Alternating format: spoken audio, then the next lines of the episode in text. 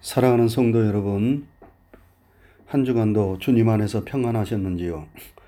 주님의 평강이 때마다 일마다 여러분과 함께 하시기를 주님의 이름으로 축원합니다.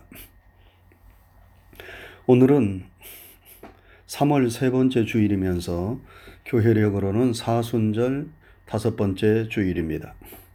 우리가 주님의 고난을 묵상하며 주님을 닮아가기를 힘쓰는 사순절이 막바지를 향하여 달려가고 있습니다. 다음 주일은 주님께서 우리를 구원하시기 위하여 십자가에 달려 돌아가신 고난주일이고 고난주간이 시작됩니다. 주님의 고난은 나를 사랑하사 나를 위한 고난이었음을 기억하며 주님의 사랑에 감사하고 이러한 주님에 대한 헌신과 충성을 다짐하면서 사순절의 남은 기간을 잘 보내야 하겠습니다. 오늘 설교의 제목은 어린 나귀를 타신 예수님입니다. 한번 따라 하시지요. 어린 나귀를 타신 예수님. 우리 교회 3월달 달력을 보면 주를 찬양하며 소리 높여 호산나 라는 글귀가 적혀 있습니다. 3월은 호산나가 되신 우리 주님을 소리 높여 찬양하는 달입니다. 여러분, 호산나는 무슨 뜻입니까? 호산나는 우리를 구원하소서 우리가 기도하나이다 라는 의미를 지니고 있습니다. 유대인들은 기쁘고 즐거운 일이 있을 때 우리가 야호 소리를 지르듯이 호산나를 부르며 환호성을 지릅니다. 주님께서 지상에서의 마지막 한 주간을 보내시기 위하여 어린 나귀를 타시고 예루살렘에 입성하실 때 사람들이 종려나무 가지를 흔들며 예수님을 향하여 호산나를 외쳤습니다. 예수님께서 자신들을 모든 억압과 슬픔과 고난에서 구원할 구원자로 알고 예수님을 찬양하며 환호한 것입니다. 당시의 예루살렘 사람들은 예수님을 로마의 압제에서 자신들을 구원할 정치적인 메시아로 알고 환호한 것이었지만 지금 생각해 보면 예수님이 우리의 호산나 구원자가 되심을 온 세상에 선포한 것입니다. 사랑하는 성도 여러분, 예수님은 우리의 호산나가 되십니다. 우리를 죄와 슬픔과 모든 억압과 죽음의 사슬에서 구원하시는 생명의 구원자가 되십니다. 우리의 호산나가 되시고 구원자가 되시는 예수님을 우리도 호산나를 외치며 소리 높여 찬양할 수 있기를 주님의 이름으로 축원합니다. 예수님께서 예루살렘에 입성하실 때 어린 나귀를 타셨습니다. 그래서 오늘 설교의 제목이 어린 나귀를 타신 예수님입니다. 예수님은 당시 전쟁에서 승리하고 돌아오는 개선 장군들처럼 말이나 전차를 타고 화려하고 웅장하게 입성하실 수도 있었을 터인데 왜 하필이면 그냥 나귀도 아닌 어린 나귀를 타고 우스꽝스러운 모습으로 입성하셨을까 궁금합니다. 그러나 예수님의 하시는 행동 하나하나에는 다 깊은 의미가 있습니다. 그 의미가 무엇입니까? 그것은 먼저 예수님께서 우리의 구주이심을 드러내시기 위함이었습니다. 구약 성경 스가랴서 9장 9절에 보면 이런 예언의 말씀이 있습니다. 시혼에 따라 크게 기뻐할지어다. 예루살렘에 따라 즐거이 부를지어다. 보라 내 왕이 내게 임하나니 그는 공의로우시며 구원을 베풀며 겸손하셔서 나귀를 타나니 나귀의 작은 것 곧 나귀 새끼니라. 이렇게 말씀했습니다. 스가랴 선지자는 장차 세상을 구원할 구세주 메시아는 나귀 새끼를 타고 예루살렘에 입성하실 것을 예언하였습니다. 그 예언의 성취가 지금 예수님을 통하여 이루어지고 있는 것입니다. 그동안 예수님은 자신이 구세주 메시아이심을 숨기고 감추셨습니다. 그것은 아직 때가 되지 않았기 때문이었습니다. 그러나 이제는 때가 되었습니다. 이제 십자가를 지고 우리의 구원을 이루실 때가 되었습니다. 이제는 모든 사람들이 예수님이 누구시며 왜 이 세상에 오셨으며 그것을 알아야 할 때가 된 것입니다. 그래서 예수님께서 공개적으로 자신이 구약에 예언된 메시아 구세주이심을 드러내시기 위하여 어린 나귀를 타시고 예루살렘에 입성하신 것입니다. 여러분, 성경에 기록된 하나님의 말씀은 때가 되면 반드시 성취됩니다. 하나님의 말씀은 그냥 허공을 치는 헛된 말이 아닙니다. 하나님의 말씀은 씨앗과 같아서 땅에 떨어지면 반드시 열매를 맺습니다. 새벽 예배 시간에 마태복음서의 말씀을 통하여 우리가 은혜를 나누고 있습니다. 예수님께서 말세에 나타날 여러 가지 현상과 징조들을 말씀하시고 이런 말씀을 덧붙이셨어요. 천지는 없어질지언정 내 말은 없어지지 아니하리라. 여러분 하나님의 말씀은 영원한 생명의 말씀이고 반드시 때가 되면 성취되는 능력의 말씀입니다.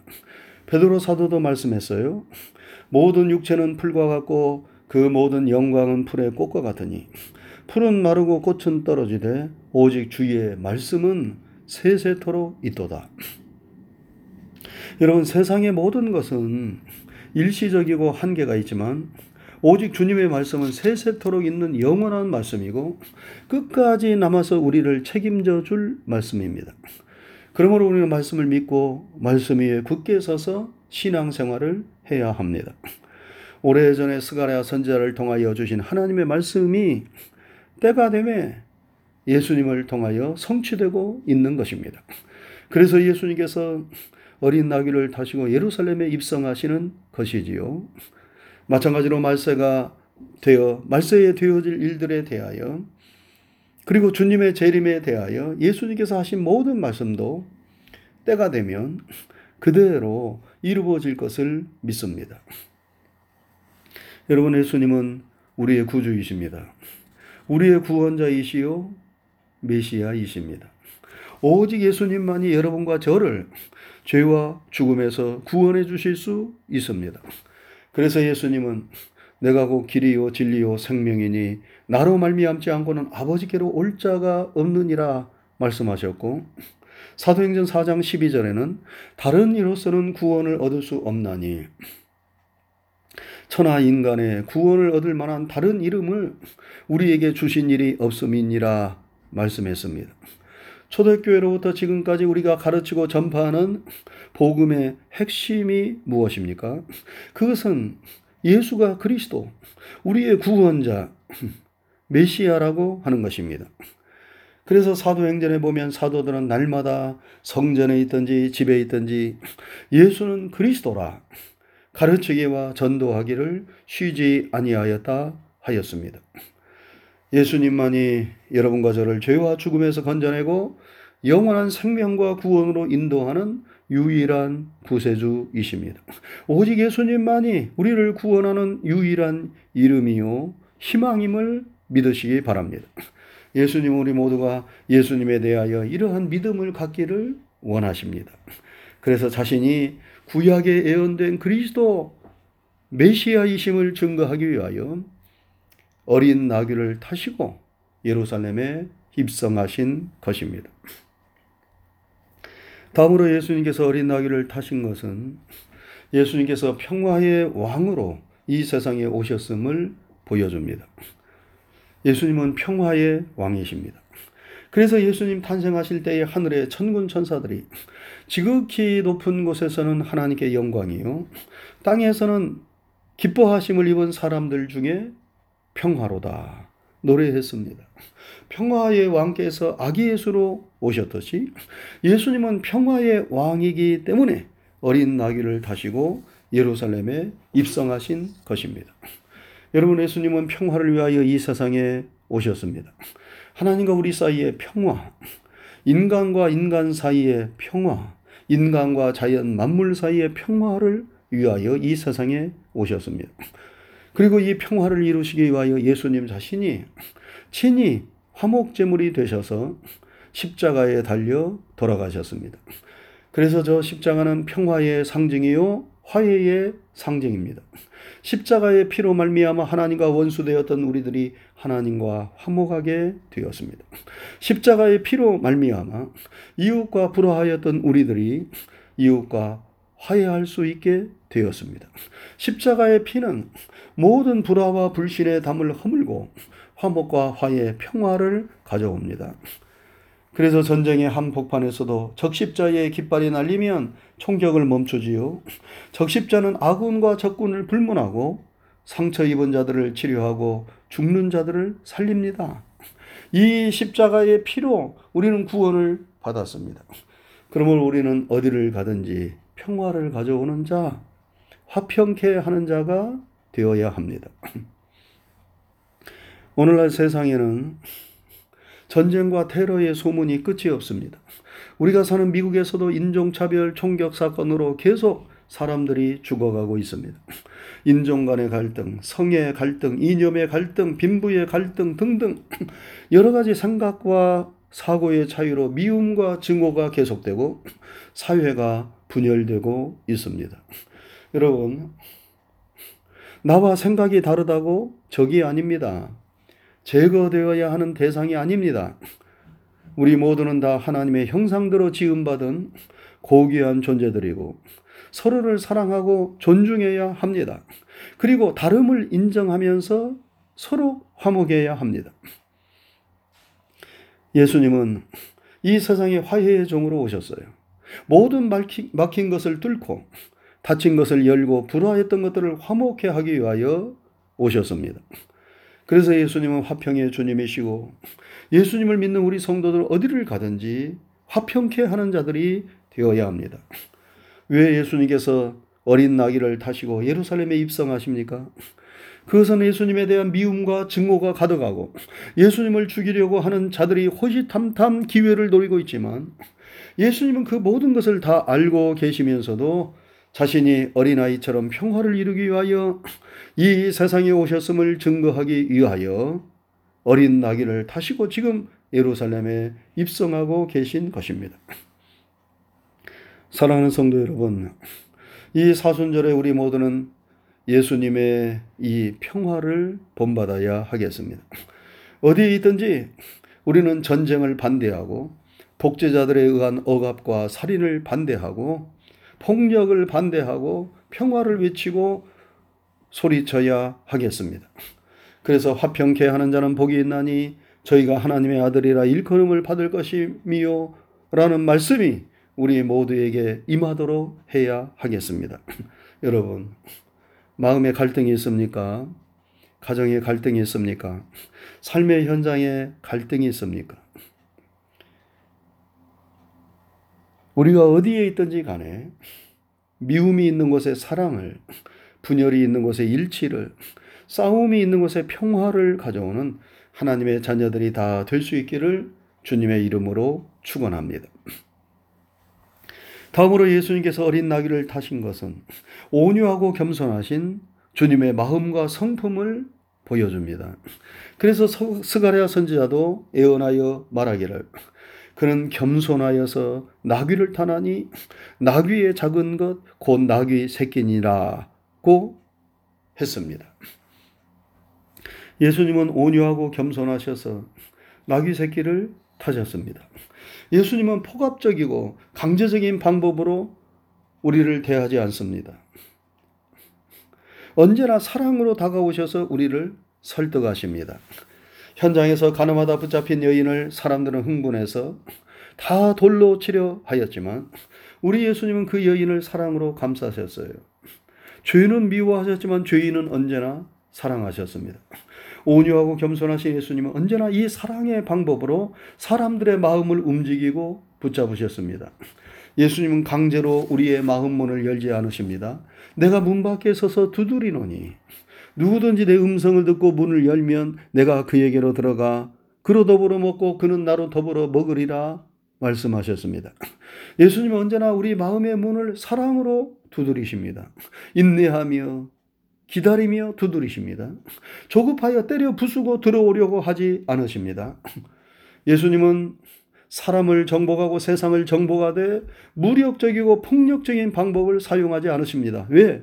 예수님께서 힘이 없어서입니까? 천만에 그렇지 않습니다. 당장이라도 우리 예수님은 천군 천사를 동원해 하늘에서 불을 떨어뜨릴 수 있습니다. 그래서 불의한 자들을 당장이라도 심판하실 수 있습니다. 그러나 우리 예수님은 그렇게 하지 않으십니다. 왜? 그것은 주님의 방법이 아니기 때문입니다. 우리 예수님은 온유하고 겸손하시기 때문입니다. 우리도 주님의 마음 성품을 날마다 배우고 본받아야 합니다. 우리는 누구보다도 내적으로 강한 힘을 가지고 있어야 합니다. 그것이 지식의 힘이든 물질의 힘이든 인격의 힘이든 믿음의 힘이든 어떤 힘이든지 간에 성도들은 강한 힘을 가지면 좋습니다. 그런데 그 힘을 사용하는 방법에 있어서도 온유하고 겸손해야 합니다. 그래야 사람의 마음을 움직이고 진정으로 세상을 정복하는 자가 될 수 있습니다. 예수님은 이 사실을 잘 알고 계셨기 때문에 만왕의 왕이심에도 불구하고 어린 나귀를 타시고 예루살렘에 입성하신 것입니다. 마지막으로 오늘 본문에서 우리가 은혜를 받는 것은 나귀 새끼를 주저함 없이 예수님께 내어드린 나귀 주인의 태도입니다. 만약에 이 주인이 자신이 소유한 나귀 새끼를 예수님께 내어드리지 않았다면 예수님께서 그처럼 영광을 받으시며 예루살렘에 입성하시기 어려웠을 것입니다. 제자들이 길에 매여 있는 나귀를 풀 때에 주인이 왜 그것을 푸느냐 물었습니다. 그때 제자들이 주께서 쓰시겠다 말씀하신다 말할 때 그 주인은 두말하지 않고 선뜻 내어 주었습니다. 이 얼마나 즉각적이고 온전한 순종입니까? 나귀 새끼를 값으로 따지면 그리 큰 돈이 아니었을런지 모릅니다. 그러나 값이 크든 작든 간에 자기 소유는 다 아깝고 내어놓기 힘든 것이지요. 그런데 이 주인은 주께서 쓰시겠다는 말 한마디에 아낌없이 주저없이 그것을 주님께 바쳤습니다.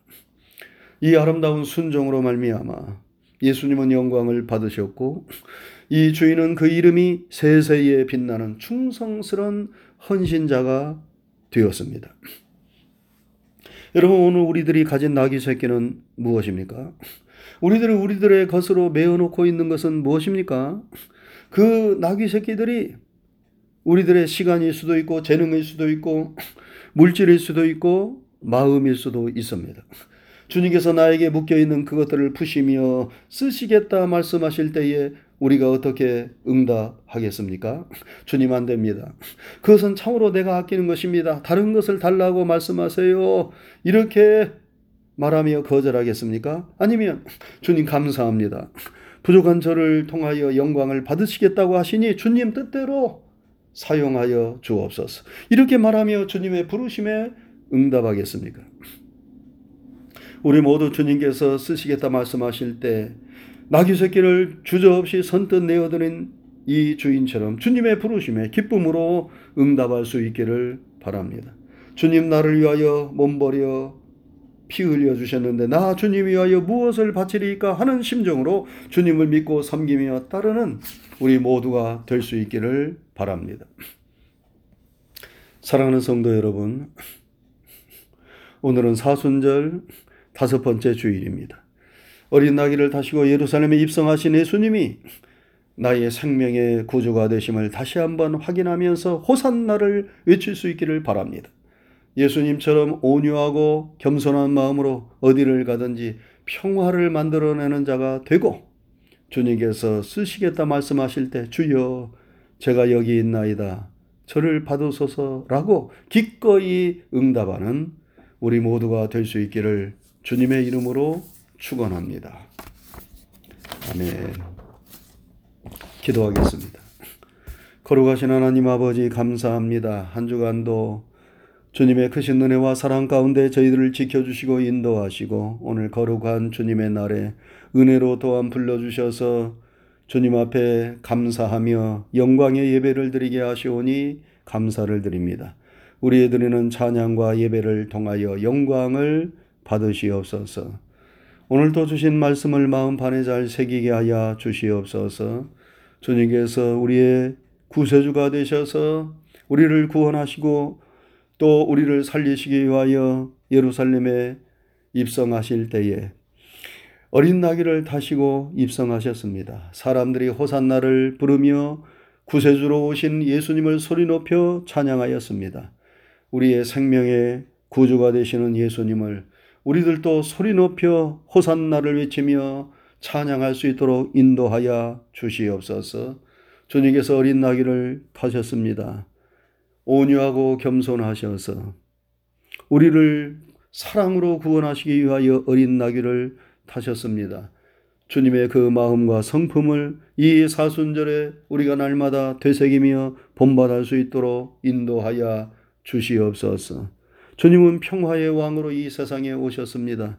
어디를 가든지 주님의 가르침을 우리가 뒤따를 수 있도록 도와주시고 우리가 있는 곳에 미움이 물러가고 분열이 물러가고 폭력이 물러가고 억압이 물러가고 전쟁이 물러가고 우리가 있는 곳에서 평화가 이루어지는 역사가 나타나게 하여 주시옵소서. 화평케 하는 자는 복이 있나니 저희가 하나님의 아들이라 일컬음을 받을 것이미요 라고 말씀하셨사오니 하나님의 자녀들로서 평화를 도모하는 하나님의 종들이 되게 하여 주시옵소서.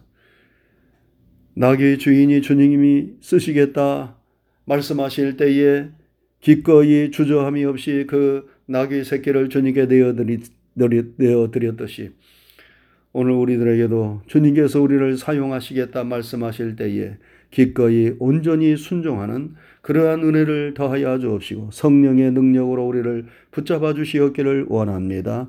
이제 사순절 막바지를 향하여 가고 있습니다. 주님의 고난을 더욱더 깊게 묵상하며 우리를 사랑하시는 주님을 늘 생각하며 본받고 배우는 이 귀한 은총의 사순절이 되게 해 주옵소서. 교회를 지켜주시고 사랑하는 성도들을 지켜주시고 이 한 주간에 되어지는 모든 일들을 사랑과 은혜로 함께하여 주시옵소서. 감사를 드리오며 예수님 귀하신 이름 받들어 기도드리옵나이다. 아멘.